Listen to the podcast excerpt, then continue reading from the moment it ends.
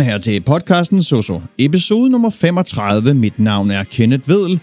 Afsnittet i dag handler om skizofreni, blandt andet med litteratur for bogen Psykiatrisk sygdom og sygepleje. Vi skal igennem, hvad er skizofrene sindslidelser, det skizofrene syndrom, symptomer på skizofreni, årsager, naturfagligt, prognose, vedvarende paranoid psykose, akutte og forbigående psykoser, behandling, farmakologisk, psykiatrisk sygepleje. Vi skal snakke om skizofrene sindslidelser og ICD-10-diagnosesystemets hovedgruppe F2, som omfatter mange sygdomme med psykotiske symptomer. Vi skal snakke om beskrivelse af kriterierne for det skizofrene syndrom og de symptomer, der kan opstå hos mennesker med skizofreni. Hvad er skizofrene sindslidelser? Jamen, skizofreni det kan vise sig på mange forskellige måder, og i ICD-10-diagnosesystemets hovedgruppe F2, der taler man om en gruppe af skizofrene sindslidelser. Ordet skizofreni betyder oprindeligt spaltet sind, og skulle beskrive en spaltning mellem fornuft og følelser hos mennesker med skizofreni. Det er en myte, at skizofreni har noget at gøre med flere personligheder. Det skizofrene syndrom. Jamen, skizofreni er øh, ikke en klar afgrænset sygdomstilstand, men derimod en samling af forskellige symptomer, der definerer et syndrom. For at få diagnosen skizofreni skal en person opfylde visse kriterier ifølge ICD-10, som kun kan stilles af en psykiater.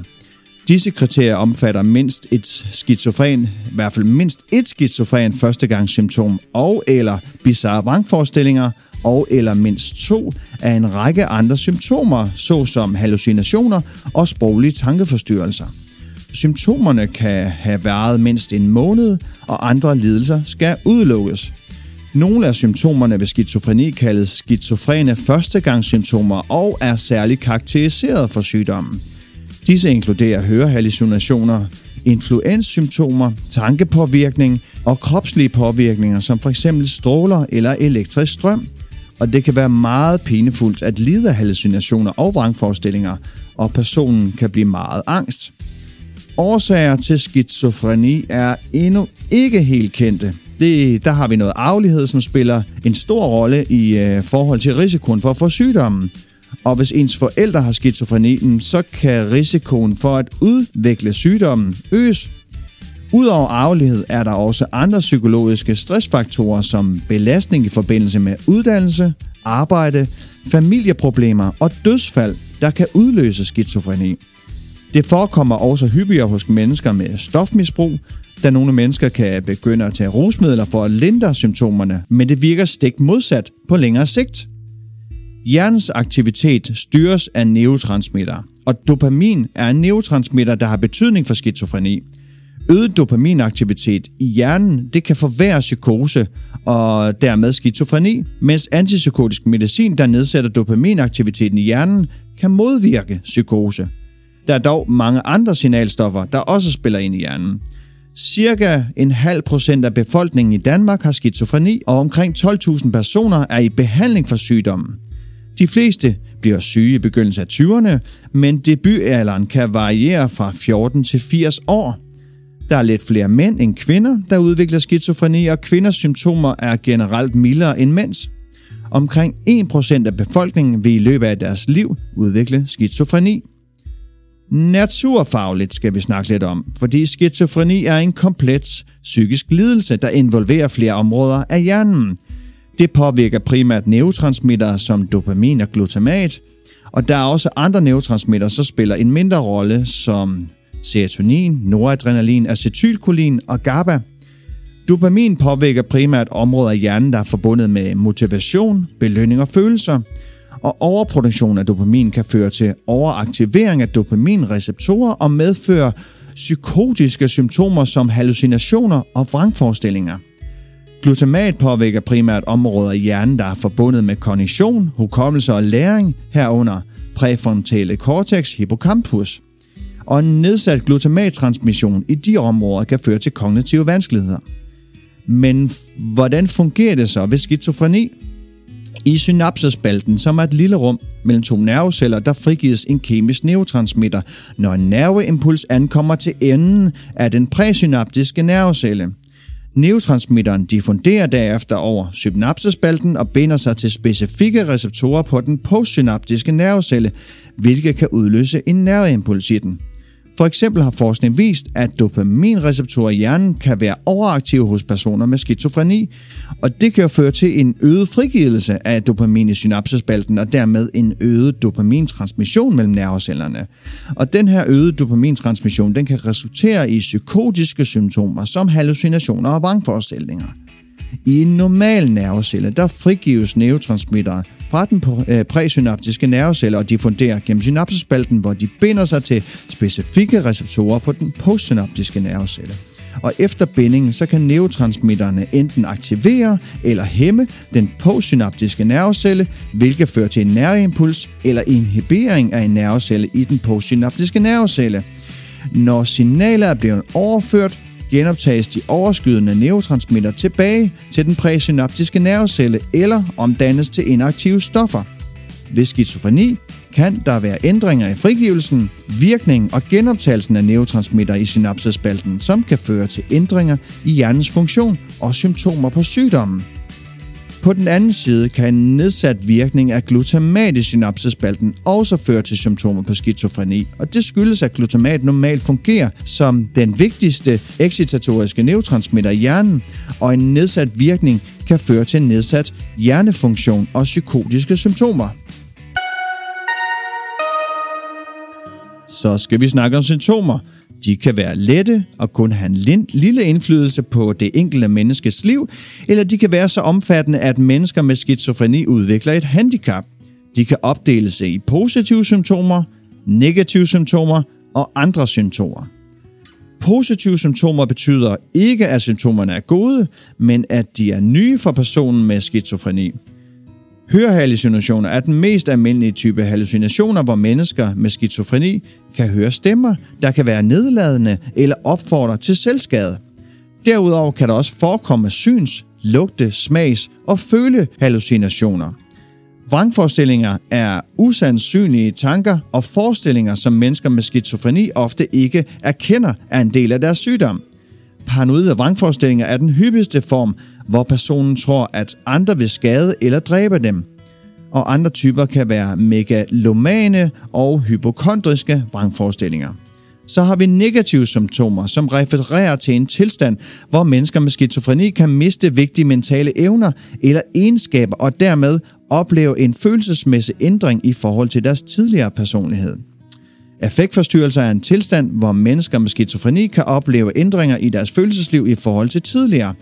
Det kan medføre tab af lyst, energi og initiativ, hvilket kan føles som sløvhed. Så personer kan måske blive ligeglade med deres personlige hygiejne og isolere sig fra omverdenen. Og denne mangel på energi og lyst kan føre til selvskadende adfærd. Social tilbagetrækning er et typisk symptom på skizofreni, hvor mennesker med sygdommen kan isolere sig fra virkeligheden og have svært ved at forstå omverdenen. Og det kan føre til kontaktvanskeligheder og dårlig følelsesmæssig kontakt, som kan være anderledes end det, man oplever med andre mennesker. Ambivalens er en tilstand, hvor mennesker oplever stærkt modsatrettede følelser og tanker på samme tid, hvilket kan føre til vedvarende og diffus ubeslutsomhed og tvivl i forhold til almindelige beslutninger. Det kan være invaliderende og føre til stor usikkerhed, rådvildhed og forvirring. Så har vi andre symptomer, fordi udover de positive og negative symptomer, så har vi de her ting, der kan være udover. Det kan inkludere forstyrrelser i tankegang og tale, kognitive forstyrrelser og andre psykiske symptomer. Og mennesker med skizofreni kan opleve sproglige tankeforstyrrelser, hvor der mangler fokus i kommunikationen, og de kan bruge lange og indviklede sætninger eller korte, gådefulde svar, der kan forstås på flere måder. Og nogle de kan også opfinde nye ord, kendt som neologismer, som kun de forstår. Tankepåvirkning kan forekomme, hvor irrelevante tanker blander sig i ens tankerække. Og der er to former. Der er tankepåføring og tankeudspredning. Tankemøller, hvor mange forskellige tanker, mærkelige og uvedkommende tanker, kan tage overhånd, er også almindelige. Tankespæring, hvor tankerne stopper midt i en sætning, kan også ske. Kognitive forstyrrelser, hvor evnen til at koncentrere sig, huske, lægge planer og løse problemer kan påvirkes, er også almindelige. Og så perception kan påvirkes, hvor nogle mennesker med skizofreni kan have svært ved at frasortere sansindtryk, som ikke er relevante eller oplever almindelig lyd eller lys så stærkt, at det forstyrrer eller endda gør ondt. Korttidshukommelsen kan også være forringet, hvilket kan påvirke evnen til at klare daglige opgaver. Hvad er prognosen for skizofreni?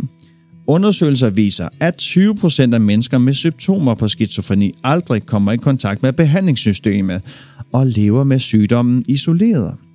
Nogle mennesker med skizofreni de bliver raske af sig selv, og blandt dem, der kommer i kontakt med behandling, der bliver 20% helt raske, 30% klarer sig med lidt støtte og nogle få symptomer, 30% har gentagende psykotiske perioder og indlæggelse, mens kun 20% har vedvarende psykoser. Der kommer større fokus på rehabilitering og recovery, hvilket har ændret prognose for skizofreni, da nogle kan komme sig helt, og mange kan leve et tilfredsstillende liv med god livskvalitet trods sygdommen. Vedvarende paranoid psykose er en sindslidelse, hvor mennesker har længerevarende vrangforestillinger som det mest fremtrædende symptom. Og det kaldes ikke skizofreni, men paranoide psykoser. For at få diagnosen skal tilstanden have varet med i mere end tre måneder, og mennesker med den tilstand er meget mistroiske og har en forventning om at blive udnyttet og krænket. Symptomerne opstår gradvist og varer ofte i lang tid. Hos nogle mennesker endda resten af livet. Det er ikke muligt at få borgeren til at forstå, at der er tale om vrangforestillinger. Akutte og forbigående psykoser er en tilstand, hvor mennesker kan udvikle psykotiske symptomer som hallucinationer og vrangforestillinger på grund af voldsomme og akutte belastninger eller traumer. Symptomerne kan opstå i løbet af en kort periode på få dage eller uger og vil normalt forsvinde igen inden for tre måneder. Personer med akutte og forbigående psykoser vil også opleve forvirring, angst og opmærksomhedsforstyrrelser. De fleste, der lider af denne tilstand, vil blive behandlet i psykiatrien. Behandling af skizofreni og andre psykoser indebærer medicinsk behandling, psykoterapi og tværfaglige indsatser som socialrådgivning og familiebehandling. Tidlig behandling er vigtig for bedring eller helbredelse, og tilbagefald er ikke ualmindelige. I Danmark findes behandlingstilbud som Opus, der tilbyder systematisk inddragelse af familie og tværfaglig behandling. Antipsykotisk behandling og beroligende medicin kan bruges til at afhjælpe symptomer og forebygge tilbagefald, men kan have bivirkninger. Og langvarigt ambulant psykoterapi, herunder kognitiv terapi, bruges til at støtte patienten i hverdagsproblemer. Så skal vi ind i det farmakologiske. Behandling af skizofreni involverer brug af antipsykotisk medicin. Medicinen kan påvirke forskellige neurotransmittersystemer i hjernen for at reducere eller eliminere psykotiske symptomer og forbedre de kognitive funktioner. Da skizofreni kan give en overproduktion af dopamin, kan man give medicin som f.eks. rispadon, som virker ved at blokere dopaminreceptorer i hjernen. Også det, man kalder en dopaminantagonist, der kan hjælpe med at reducere hyperaktiviteten af dopamin og dermed mindske de positive symptomer på skizofreni, såsom hallucinationer, vrangforestillinger og tankeforstyrrelser. Men det kan også have en beroligende effekt og hjælpe med at reducere angst og aggression. Medicinen kan også påvirke andre neurotransmitter som serotonin og glutamat, og det kan øge serotonintransmissionen, hvilket kan reducere angst og forbedre humøret, og det kan øge glutamattransmissionen, hvilket kan forbedre de kognitive funktioner. Psykiatrisk sygepleje til mennesker med skizofreni og andre psykoser er en behandlingsform, der tager sig af sygdommens psykiske dimension. Det fokuserer på samarbejde mellem patienten og personalet og benytter sig af relationsarbejde. Mennesker med skizofreni har behov for støtte til at komme sig og få et godt liv med sygdommen. En øh, rehabiliterende indsats kan hjælpe dem i deres personlige recovery-proces, og kontaktpersonrollen kan anvendes til at planlægge relationsarbejde. Forstyrrelserne i evnen til kontakt og kommunikation er almindelige symptomer på skizofreni, og tilliden til andre kan være lille, så som social- og sundhedsassistent skal du vise empati og være et fast holdepunkt og vurdere, hvor meget kontakt patienten magter.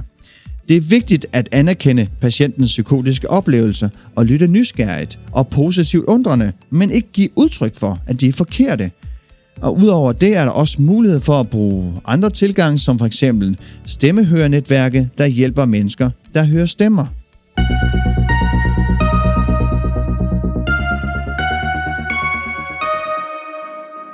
Det var alt, jeg havde om skizofreni i det her afsnit. Du kan finde mig på det sociale medie LinkedIn, og har du nogle spørgsmål eller forslag til emner, er du velkommen til at sende mig en mail på sososnabelag positivlivsstil.dk Og så ses vi bare derude, hvor vi ønsker at gøre en forskel.